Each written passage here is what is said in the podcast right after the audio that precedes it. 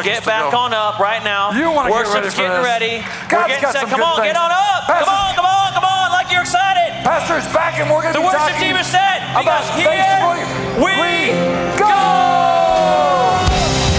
Amen. Are you thankful for Jesus this morning? Amen.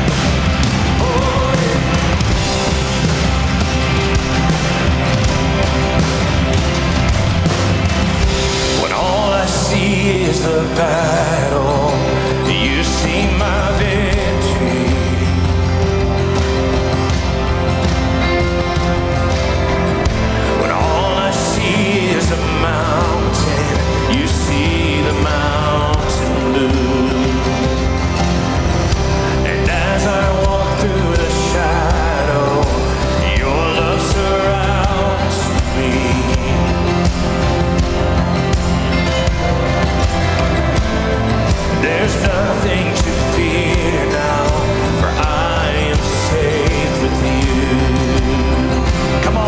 your.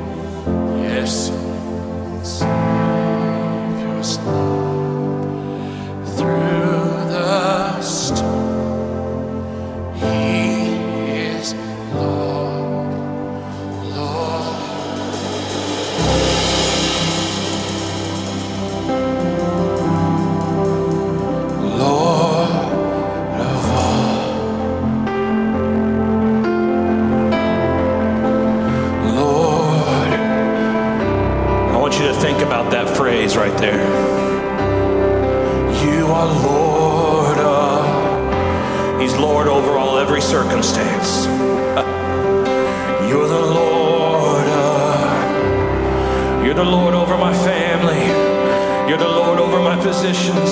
You're the Lord over my state. You're the Lord over this nation. You're the Lord over this world.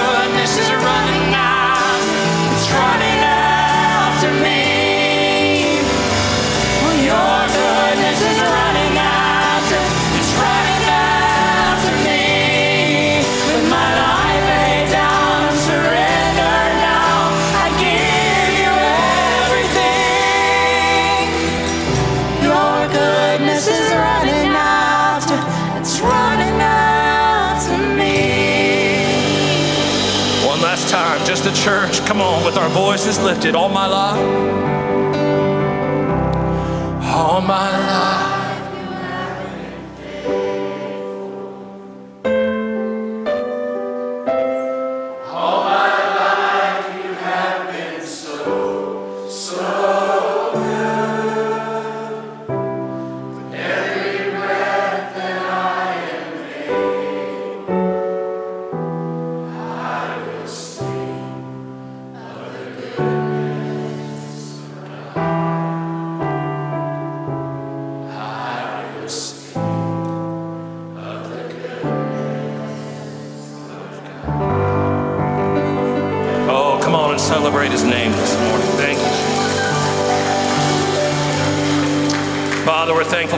Presence this morning.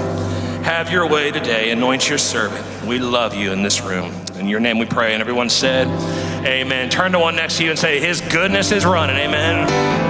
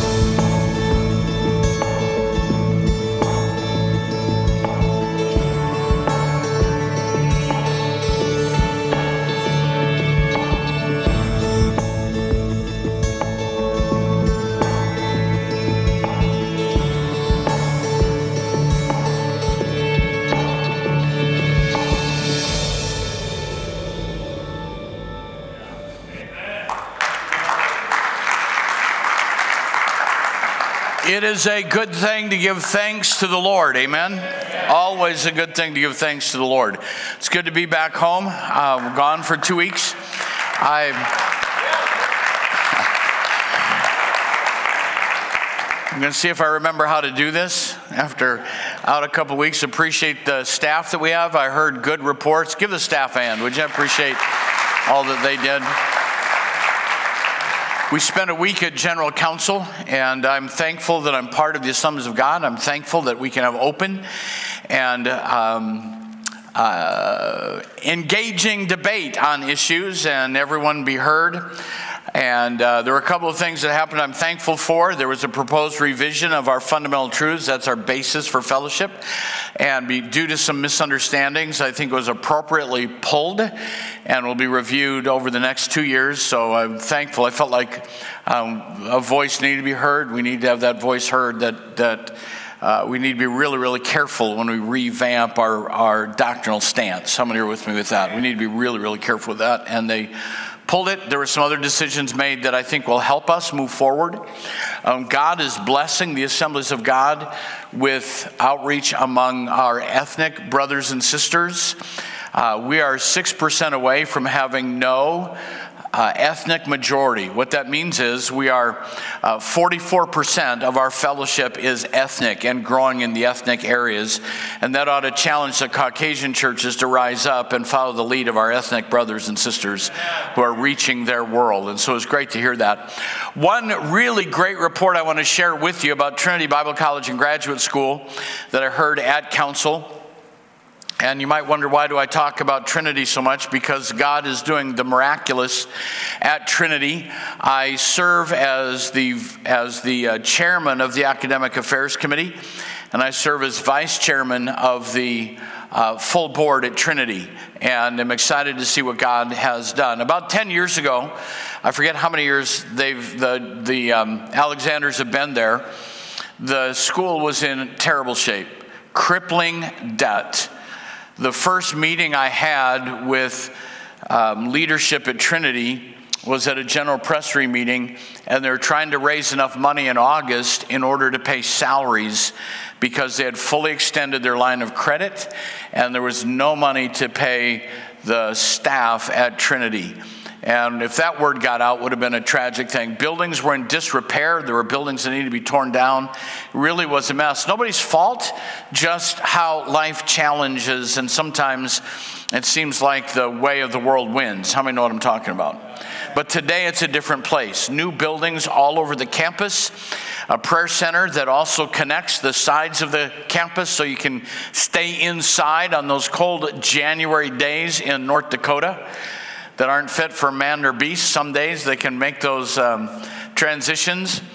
And uh, this year at council, I was informed that Trinity Bible College and Graduate School is 100% debt free.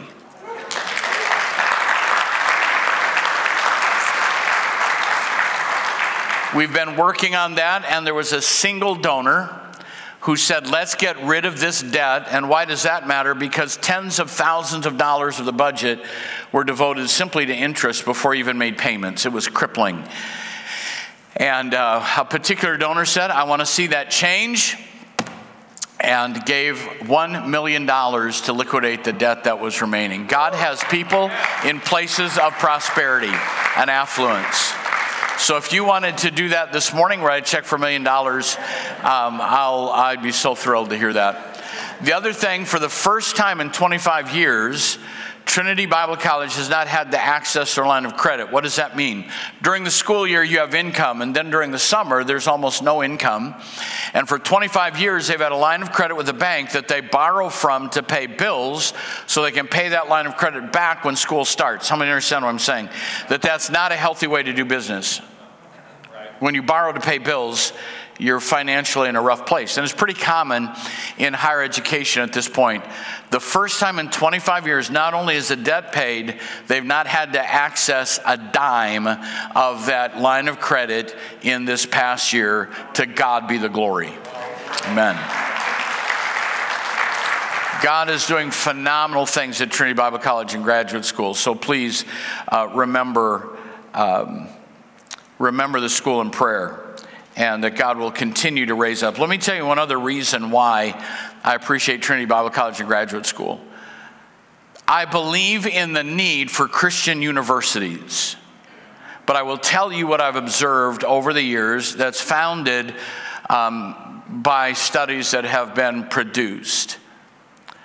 For a church to expand, there has to be a level of Bible Institute training that we would call currently the district schools of ministry. It expands the base. To stabilize the base, you need Bible colleges. Not just universities, you need Bible colleges that raise up leaders in Bible training.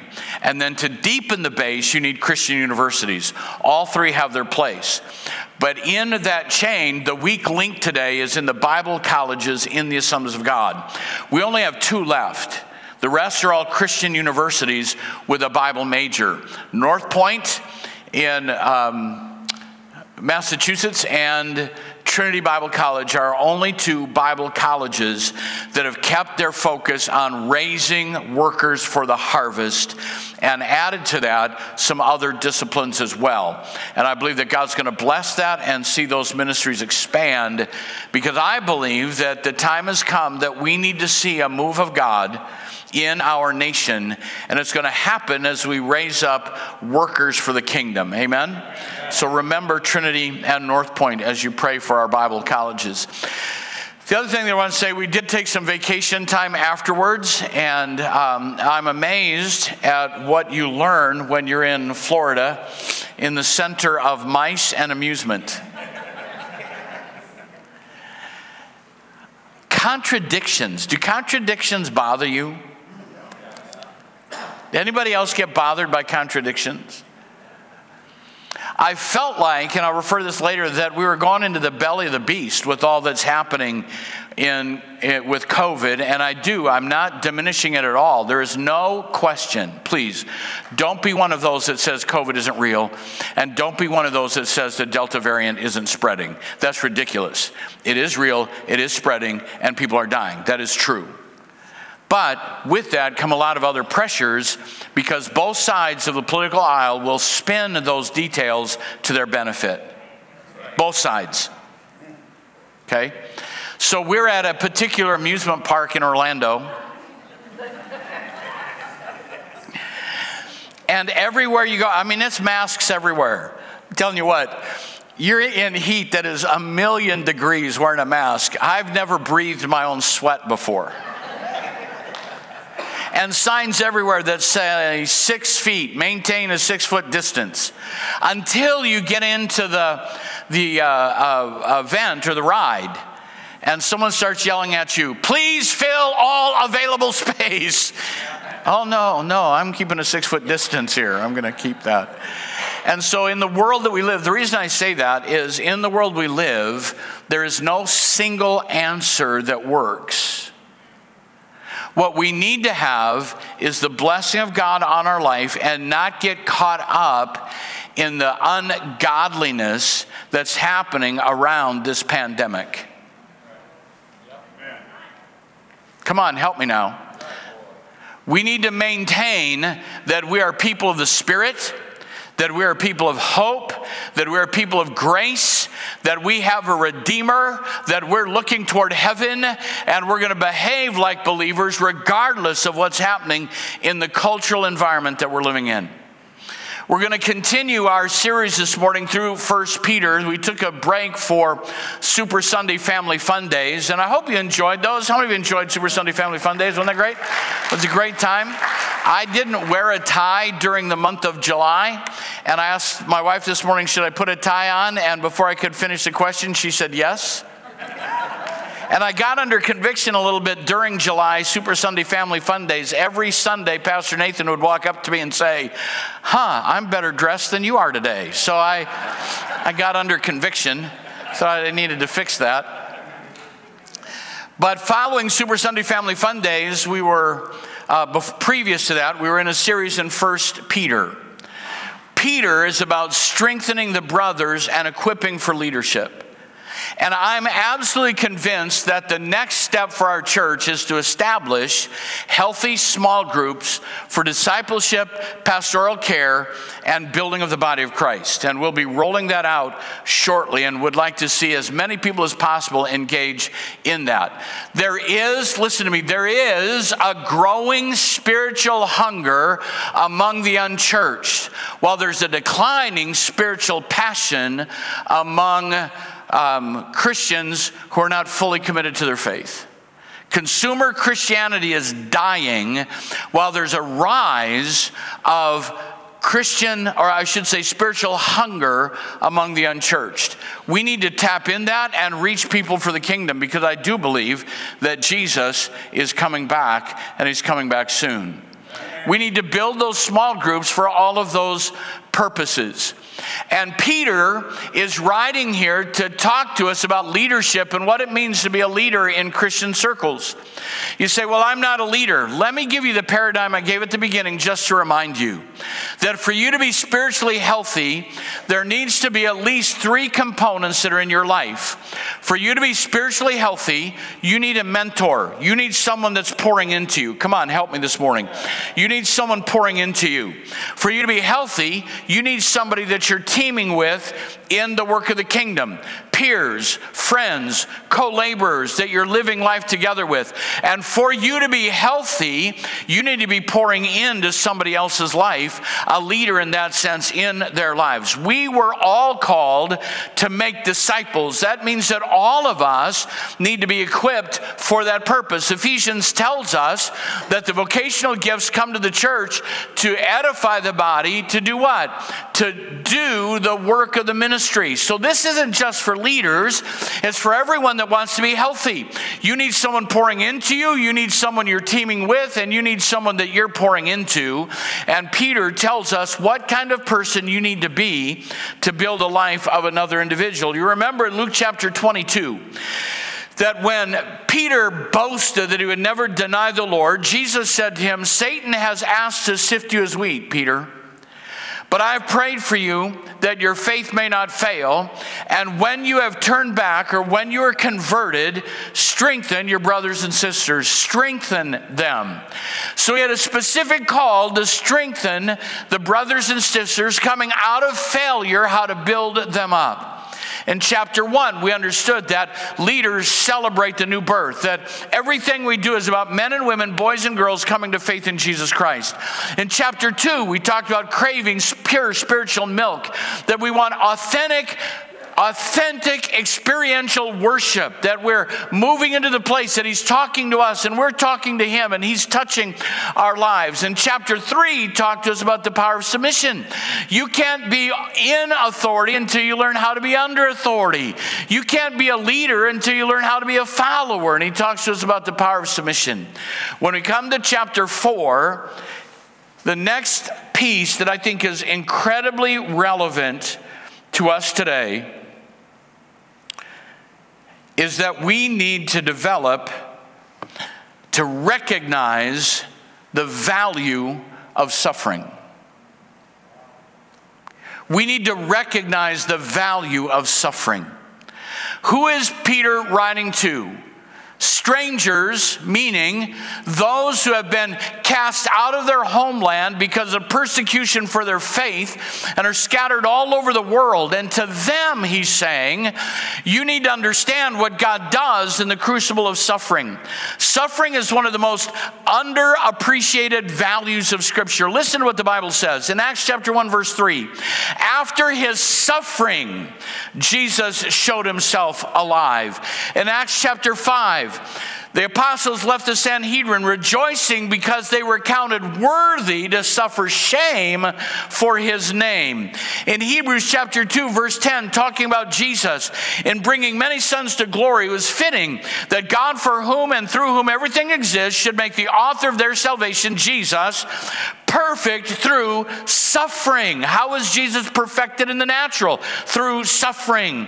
Philippians chapter 3, Paul cries out, I want to know Christ in the power of his resurrection, the fellowship of sharing his, his sufferings, becoming like him in his death, and so somehow to attain to the resurrection from the dead. If we're going to attain the resurrection, we need to know the power of his resurrection, but we also need to know the fellowship of his suffering suffering. And in Revelation chapter 1, verse 9, John writes, Your brother and companion in the suffering and kingdom and patient endurance that are ours in Jesus was on the island of Patmos because of the word of God and the testimony of Jesus. He was suffering persecution. We're living in a day where you need to be fully aware that the easy walk on the broad way for believers is becoming narrower and less stable. We're coming into a time that if you don't have a healthy healthy theology of persecution and suffering, you will not endure to the end. I love to preach about prosperity. I love the verses that say, I pray that God will prosper you. My desire for you is that you would be healthy and prosperous as your soul prospers. Given it shall be given to you, pressed down, shaken together, and running over, shall men give to your bosom. Those are absolutely true. But it's only one side of the story.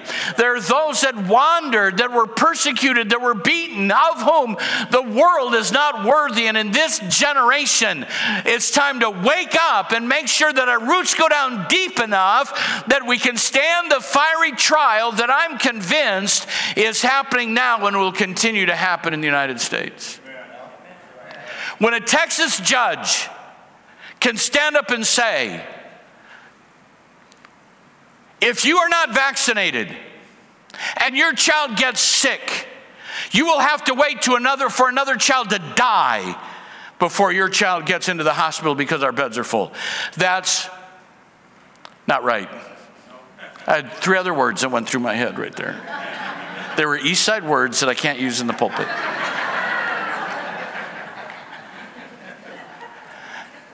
Now, understand, you need to understand something really clearly. I am not, never have been, and will not be an anti vaxxer. That is not who I am. I am pro personal rights and personal choice. And I'll defend your right and your decision. But there are other ways for a child to get a hospital bed in a hospital system that is running at 90%. That's called children getting well or sending them to another hospital another area. Are you hearing?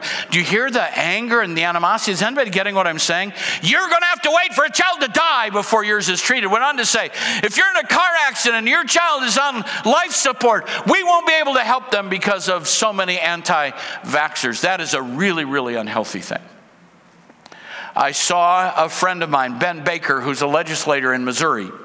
And I've done my best to track this down, and it looks like it's legitimate that it was on NBC Nightly News that the Department of Homeland Security has issued three standards for upcoming terrorist threats. Let me tell you what their concerns are for terrorist threats in the U.S. today. Number one, opposition to COVID measures makes you a terrorist threat. Number two, claims of election fraud, belief that Trump can be reinstated. That is a sign of a terrorist threat. Now, if you believe that, keep it to yourself. And third, 9 11 anniversary recognition and religious holidays makes you a terrorist threat. Now, you can do with that what you want, and I will gladly um, repent of that if that's not accurate. I did my best to track it down to make sure it wasn't on some spoof site, but it's repeated all over the internet uh, with a screenshot of the NBC Nightly News that the Department of Homeland Security has issued those three. I'm just telling you today, church, come on, you've got to hear me. It's a different day than it was 20 years ago, it's a different day than it was 10 years ago. And I've said from the beginning this is a public health issue, and I believe that it is, but I also believe it's being manipulated by both sides of the aisle for political gain and political purpose to further a political agenda. And we're getting closer to the return of the Lord. And I've never in my life been more concerned about lukewarm, cupcake, snowflake believers that are serving Jesus so they can get a raise. And I'm saying to you, you need to deepen your faith, that you need to have a theology of suffering, a theology of persecution that will get you through the difficult times because the Bible warns us they are coming. How many wish I took another week off? We want to stand the ground of prosperity, and I do. But suffering and glory go hand in hand. Suffering will be part of the life that experiences his glory. And Peter emphasizes that in chapters four and five as his epistle comes to a close. Under shepherds must have a, th- a sound theology of suffering. So let's go into chapter four and see what he says to us to deepen our faith and recognize the value of suffering. And in this context, it's in the context of persecution. Number one, you need to arm your mind. You need to arm your mind. Christ suffered in his body. What makes us think that Jesus, who left the splendors of heaven, put on robes of flesh, began to walk on the earth, ends up being crucified, spit on, mocked, and cursed, suffered the way that he did, that we would be free of any of the challenges that this life would bring. He's our example. It all starts with Jesus. Since Christ suffered in his body, arm yourselves also with the same attitude. Now, let me just pause there for a moment. Arm yourself with the mind of Christ to think how Christ thinks. What he doesn't say to us is if you're going to face suffering and hard times, you need to fast more, you need to pray more. He says you need to arm yourself with his mind because the battleground when it comes to suffering and persecution is as much mental as it is spiritual. It's what happens in your mind. And if you're going to survive whatever trials you face, and by the way, um, just to clarify who I'm talking to you, how many of you have suffered? Talking to all of us, right? We've had those moments. And if you think back at what the biggest struggle was, the biggest struggle likely wasn't what you were going through. The biggest struggle was likely what you were thinking while you were going through it.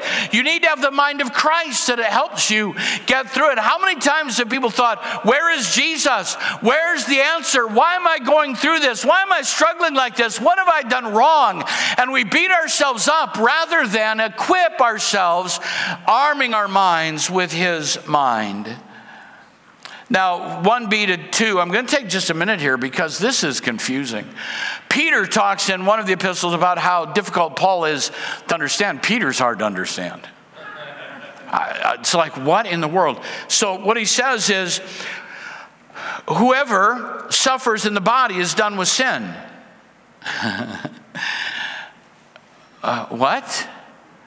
So if I suffer, I'm sin free? How many know that doesn't even make sense? If that's the conclusion you draw. Because there are a lot of people in prison right now that aren't sin free and they've suffered. There are a lot of drug addicts who have suffered, aren't sin free. There are a lot of um, evil people in this world that have experienced that. What is he trying to say? He's trying to say to us that God's purpose in suffering is to bring you to a place of purification. Think of it this way Paul writes about, in the book of Galatians, about this same issue when he says, Don't be deceived, God is not mocked. Whatever a man sows, that will he also reap.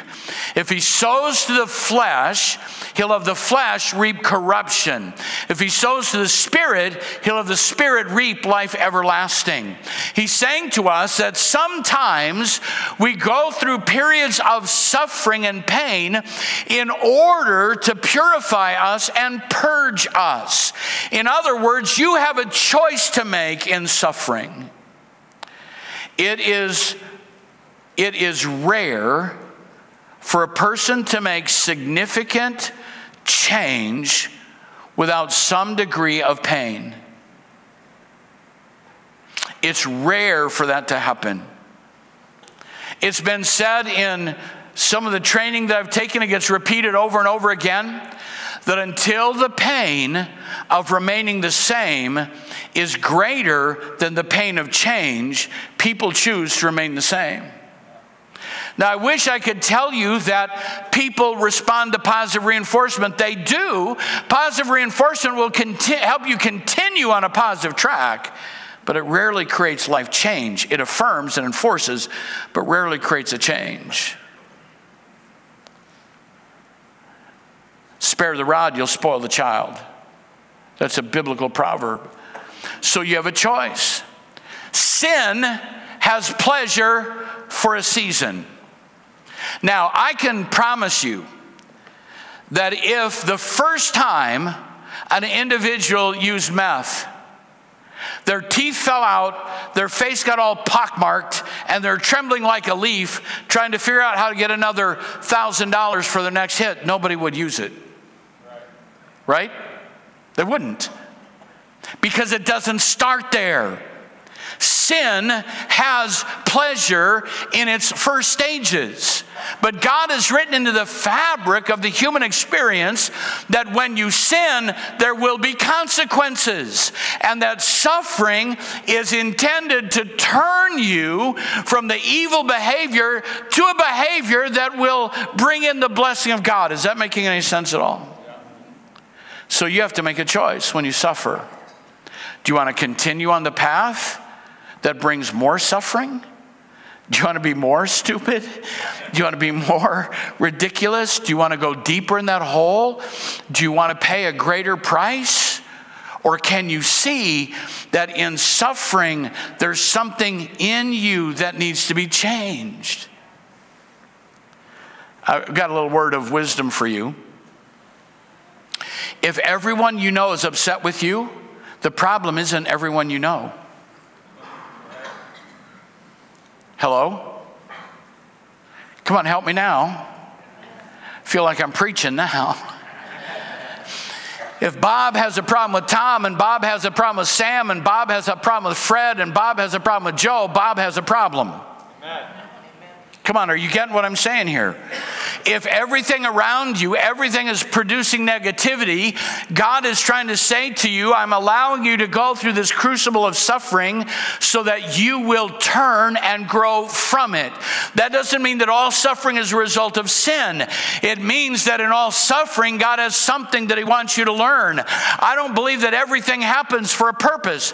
I do believe that in everything that happens, God gives it a purpose and will lead you out to a higher calling in Him. You've got to arm yourself with that mind that suffering is intended to purge and purify us. And how many of you need a little bit of purging done? Wow, the rest of you, why are you here? You're ready to go to heaven. Just, I said, how do you need some purging done? We all need that done. That's what Peter is trying to express in this section. There's a relationship between suffering and sin, and you choose when you're suffering in sin whether you're going to turn from it. It's not the whole story of suffering, but there is a choice you make. Do I want to learn from this and come out of it, or am I going to be obstinate and stay in it? And then in verses three and four, he talks about what the pagans think. He says, by the way, look at how they think. Um, th- They've spent enough time in the past doing what pagans choose to do living in debauchery, lust, drunkenness, orgies, carousing, detestable idolatry, and they're surprised that you don't run with them. oh, how many know that's true? They don't understand why you live differently. Don't expect them to understand. Arm yourself with the mind of Christ. All I've got to do in some circles is say, Yeah, I don't drink, and it automatically puts you on the outside. Come on, are you hearing me now? Oh, we're glad you're here, but we just soon you didn't come back again. They don't understand why you don't do the things that they do. Why? Here's why they've got a different mind. Their mind isn't armed with the mind of Christ. It's armed with the mind of the devil and the ways of the world, and they can't understand that. And that's why it's so important that you not allow their pressures to put you into the world's mold. And they will, the more that you live right, the more they will heap abuse on you because they want to see you break. But let me tell you,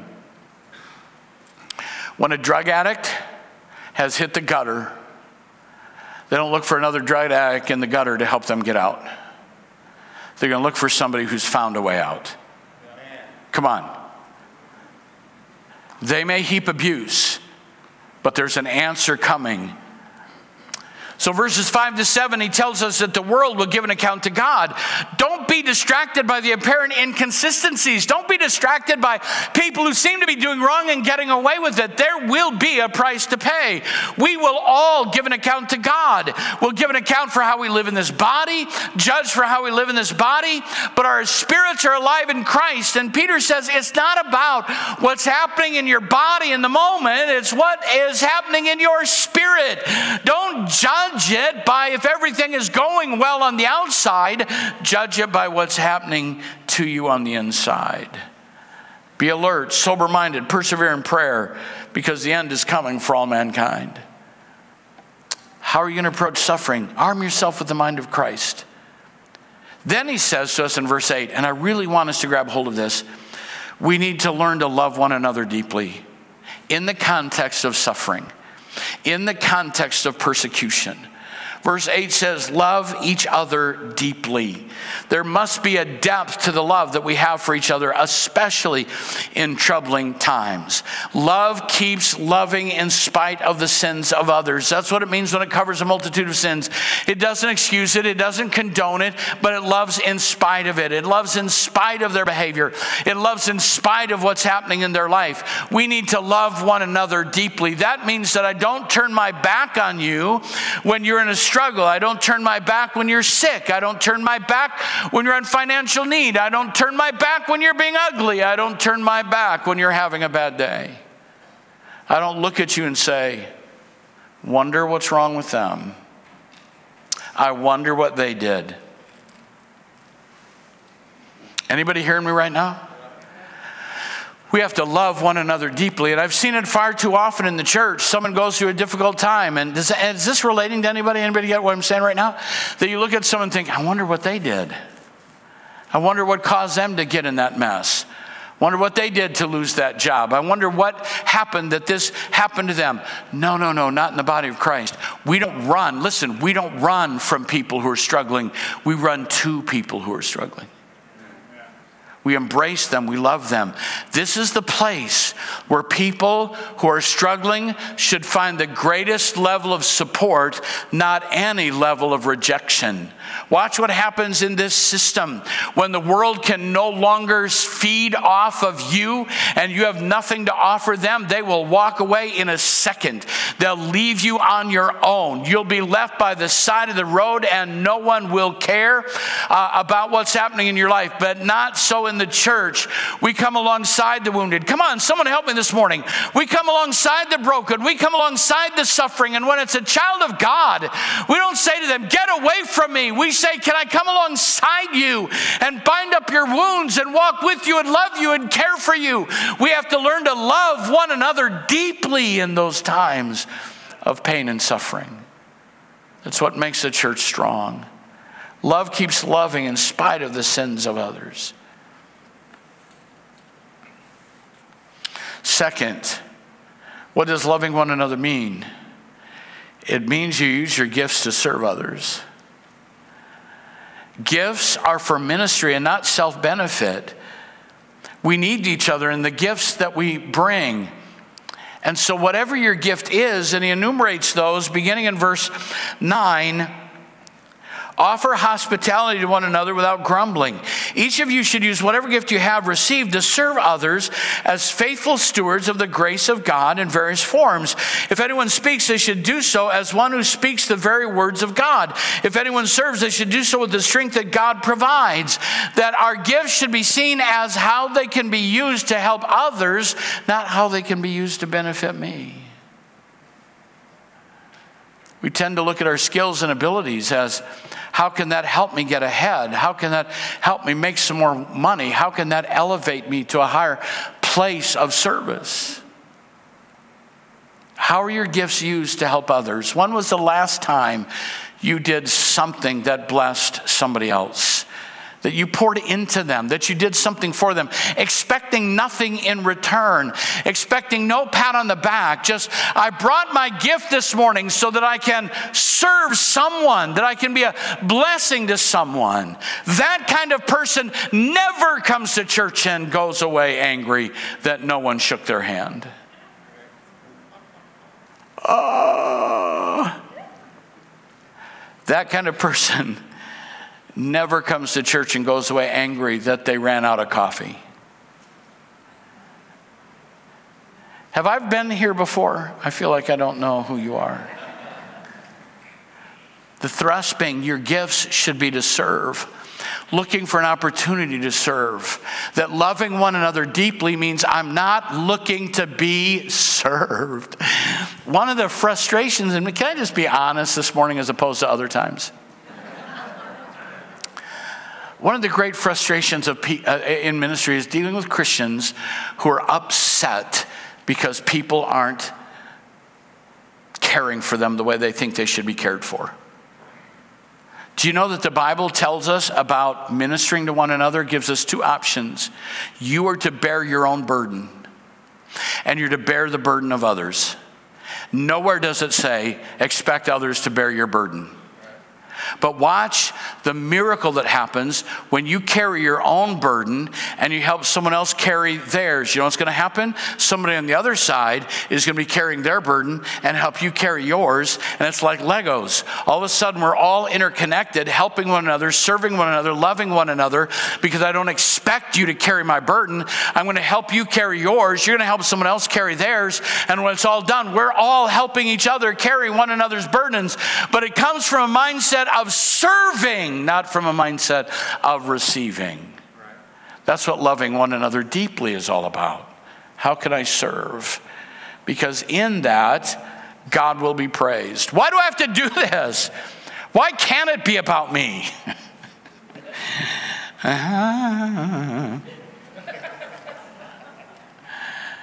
because God's not glorified when it's about you. God's glorified when you are about others because we talked about being armed with the mind of Christ and loving one another deeply. This is the only place on the planet that this kind of lifestyle and relationship can flourish or even be seen in any form. It's in the body of Christ that has learned how to deal with suffering. Because when you've experienced some pain and you've been purged a little bit, you're more apt to come alongside someone else. I've shared this story before, so permit me um, to do it again this morning. Any objections? Seeing none. When I grew up, grew up on an acreage, animals dying was normal. Uh, we bought a calf that had scours. If you don't know what that is, look it up later. I'm not telling you now. And was keeping this calf in a chicken coop to try to nurse it back to health. Well, that calf started feeling a little bit better, and there was a there was a stoop between two rooms in this chicken coop that we were using for the calf. And when the calf went to jump over it, it caught its back legs and broke its back. And what did you put it down? And in those, I don't know what the law said. I wasn't old enough to know what the law says. I just know that there's a big boom and it was dead. Animals died. We pulled heads off chickens, caught rabbits, skinned them, cooked them, and ate them. That, that order is important. so I didn't think a lot about it. And we had animals. We had dogs and cats, and, and um, you know, they would die and no big deal. Didn't think about it. And so I'd hear about people that would get all broken up when their pet would die and think, get over yourself. Come on, everybody know what I'm talking like? Get what? What? It was a dog for crying out loud. Even worse if it was a cat. What is wrong with you?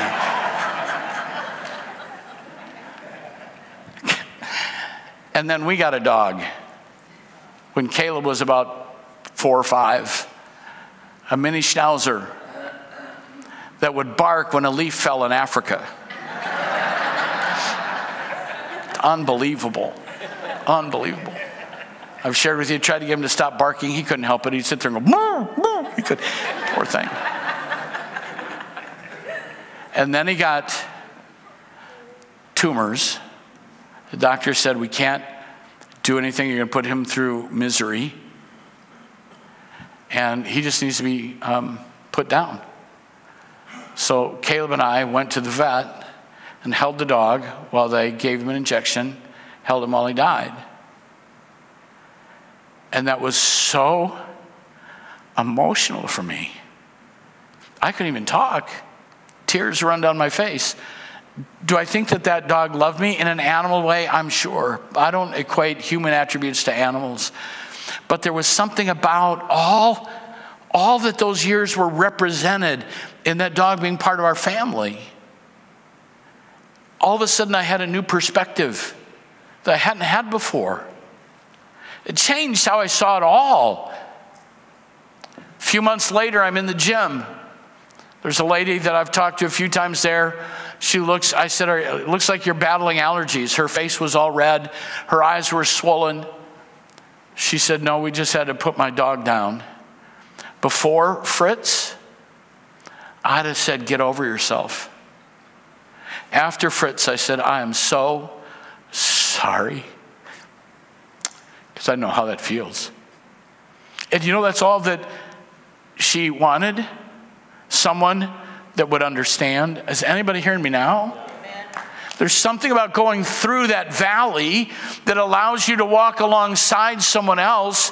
And if you're mocking someone else's pain, be careful, be careful, be careful, because you might have to find yourself in that spot to purify that out of you so that you can serve others out of your pain. Is anybody hearing me now? I'm talking about loving one another deeply loving one another deeply, that God may be praised. So we're going to arm ourselves with the mind of Christ. We're going to think about it like He does. We're going to love one another deeply in stress and persecution. We're not going to divide. We're going to grab arms tighter and hold together. Hmm. Uh, can I say one more thing? Thank you.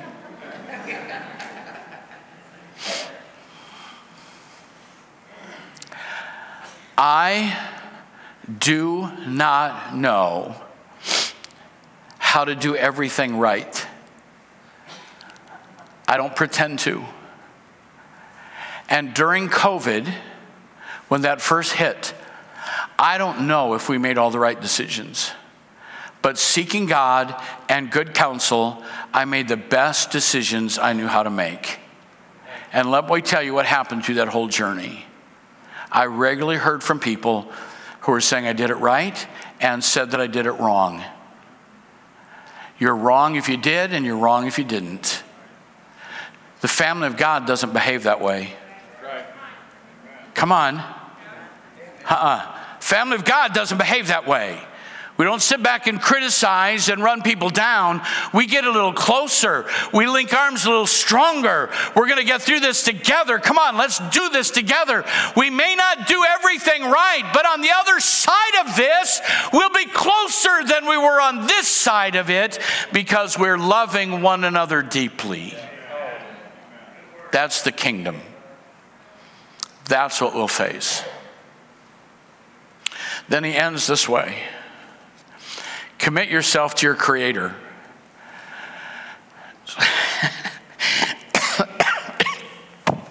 Choked myself there. I knew what I was going to say, and it was really good. Uh, dear friends,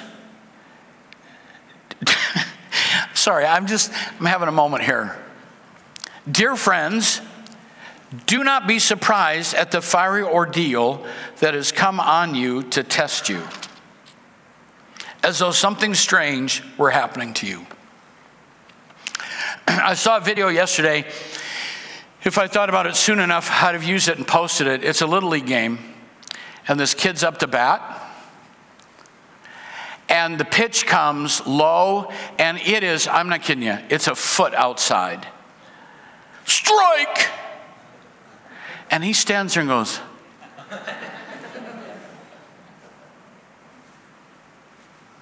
for a good 60 seconds, like, I, I, thought, I've seen that look before. Where have I seen that before? Christians in a trial. Why is this happening to me? Huh, I don't get it. Why is it happening to me? Who do you think you are to be surprised that you're going through a struggle? Who do, you, who do you think you are? Do you think you just arrived from Mount Sinai with great new revelation? Who do you think you He's saying, don't be surprised. Don't, don't think bad of yourself. Don't be shocked. Well, I shouldn't be going through this. That's why you're going through this. Right. Get a little arrogant out of your soul, a little starch out of your collar, a little reality on the soles of your feet. Don't be surprised. Why is this happening to me? Well, why shouldn't it happen to you? But I've prayed, I've fasted, I read the Bible, I witnessed to my fish. Here's what you have to understand if you want to partake in his glory, you have to participate in his suffering because it equips you Suffering becomes this, this pathway of God doing something wonderful in your life. So he says, Don't be surprised. Verses 14 to 16, don't be ashamed when you're in a trial. And I think that is a plague in Christians. Man, I'm really sorry. Really sorry for what I'm going through. I'm just having a bad day. Leave me alone. Don't let suffering cause you to be ashamed. Now, if you suffer for doing evil, be ashamed. You should be. But sometimes we suffer because it's what happens in our life. We're persecuted. Things don't go, go our way. Don't let that. I, I was talking to someone recently about a terrible trial they were going through. And they were feeling beat up because of it. And I said, Don't let someone else's brokenness break you. And I would say to you, don't allow the struggle that you're in to condemn you because condemnation's from the devil. Don't do that. Well, if I just prayed more, if I just believed more, if I just tried harder, my children would be living for God. I'd be making more money. I, my marriage would be stronger. Don't do, don't do that. There's nothing productive that comes out of being ashamed over your trial. It doesn't help you or anybody else. Don't be ashamed. Don't be ashamed. Now, if you're doing wrong, be ashamed. Plenty of people will help you with that. But don't let others put undeserved guilt on your life. How am I going to do that? Verse 17. This is critical. For the time has come for it is time for judgment to begin at God's household. If it begins with us, what will the outcome be for those who do not obey the gospel of God? It's hard for the righteous to be saved. What will be the testimony of the ungodly and the sinner? What is he saying there? He's saying that God will be purifying his church. And in purifying his church, the world's going to see as that dichotomy, that division grows between the church and the world, they're going to see that they don't have a chance apart from Jesus. They're going to see that we're only doing it because of the power of God he's poured into us. And we need to have that testimony in this world. So then, those who suffer according to God's will. I think some of you have never heard that in your Bible before. I'm going to read that again. So then, those who suffer according to God's will should commit themselves to their faithful Creator and continue to do good. Now, that word is chosen uniquely by Peter. He could have said your redeemer. He could have said your savior. He could have said your defender. He could have said your provider. He could have gone on your healer. But he says, commit yourself to their faithful creator. Shall the, shall the thing made say to the one who made it, Why have you made me thus? Jeremiah says that's ridiculous. The pottery doesn't speak to the potter that way. The potter speaks to the pottery and says, This is why I've made you this way. He created you. Do you believe that you're fearfully and wonderfully made? Do you believe that you're a child in his hands? Do you believe that you are his workmanship created for good works? Do you believe all the things that it says about him as your creator? Trust him as your creator. That's deeper than your blesser, deeper than your provider. He is the one that created you, and the creator has the right to use his creation as he desires. Commit yourself to him. I'm going to end this morning, Pastor Nathan, as you come. I want to end with this revelation I felt like God gave me.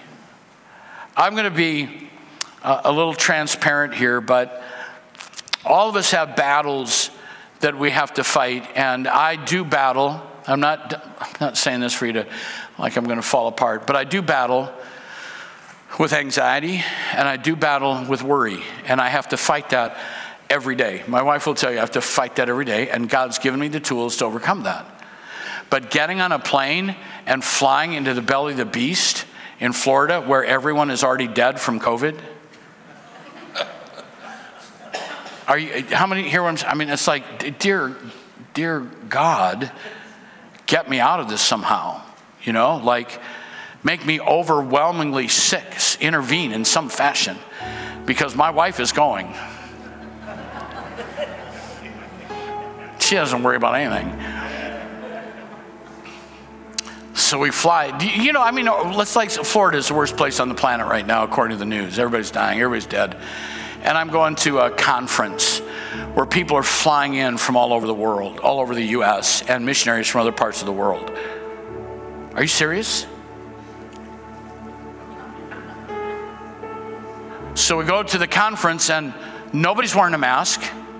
Now I'm not a mask mandator, but I'm not I'm not anti-mask at all. You do what makes you feel safe, what makes you feel right. And I'm we can have the other argument, but I'm not I'm not going to fight that fight. And nobody's wearing masks. I wish I wish they would. walk around. I mean, I'm not kidding you. I told my wife this. I'm walking, trying to make sure in the hallway, there's six feet between me and everybody else on the planet. You know, I'm.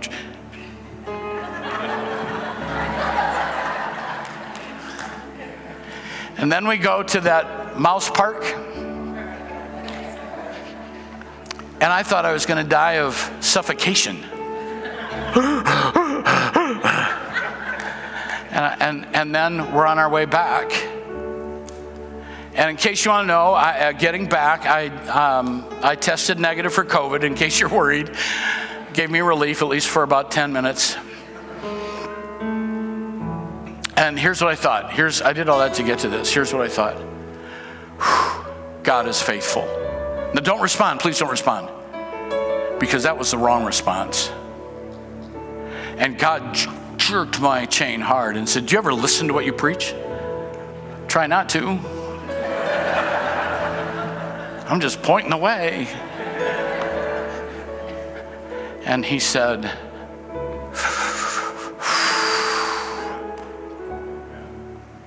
I am the definition of faithful. I'm not faithful because you tested negative. I'm not faithful because I blessed your life. I'm not faithful because I protected you. I am faithful on the mountaintop, but I'm also faithful in the valley. And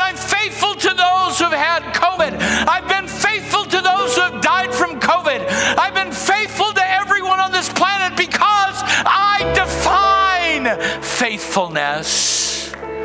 Don't ever judge my faithfulness based on your circumstance. Bring your circumstance, whatever it is, to my faithfulness. And I'll be with you on 9 11 in the stairway when it collapses. I'll be with you when the cab stalls and you don't make it to the bombing site and live through it because I am faithful and I am always good.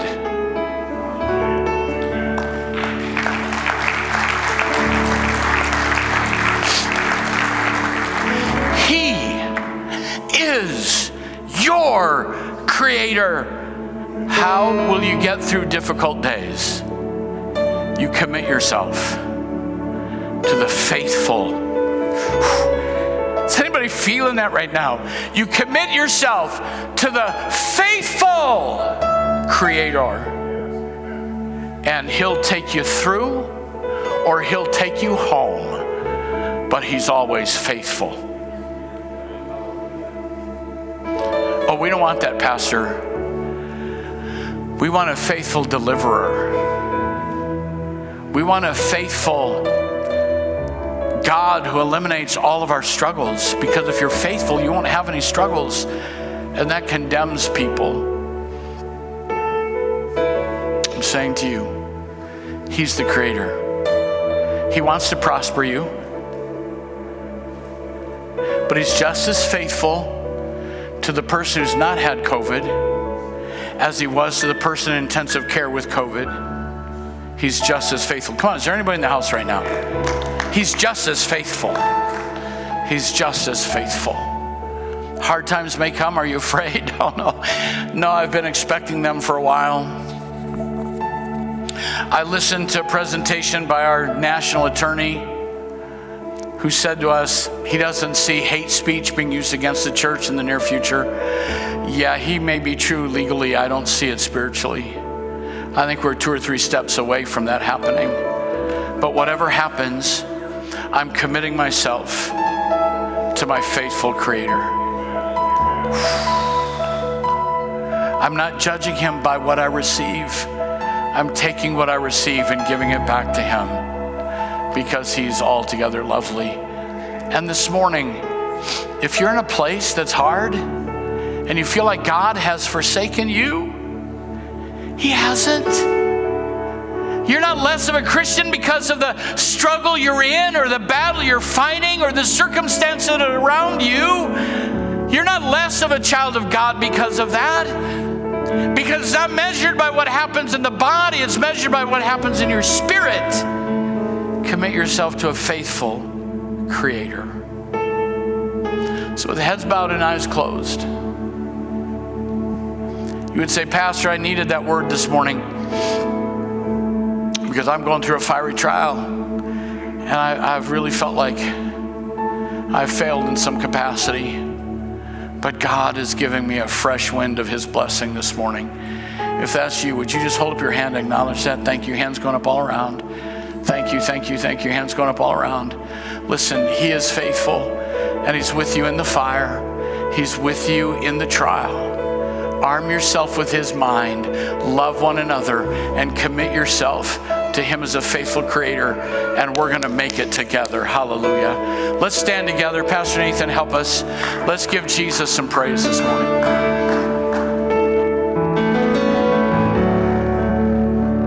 Walking around walls, I thought by now they'd fall. But you have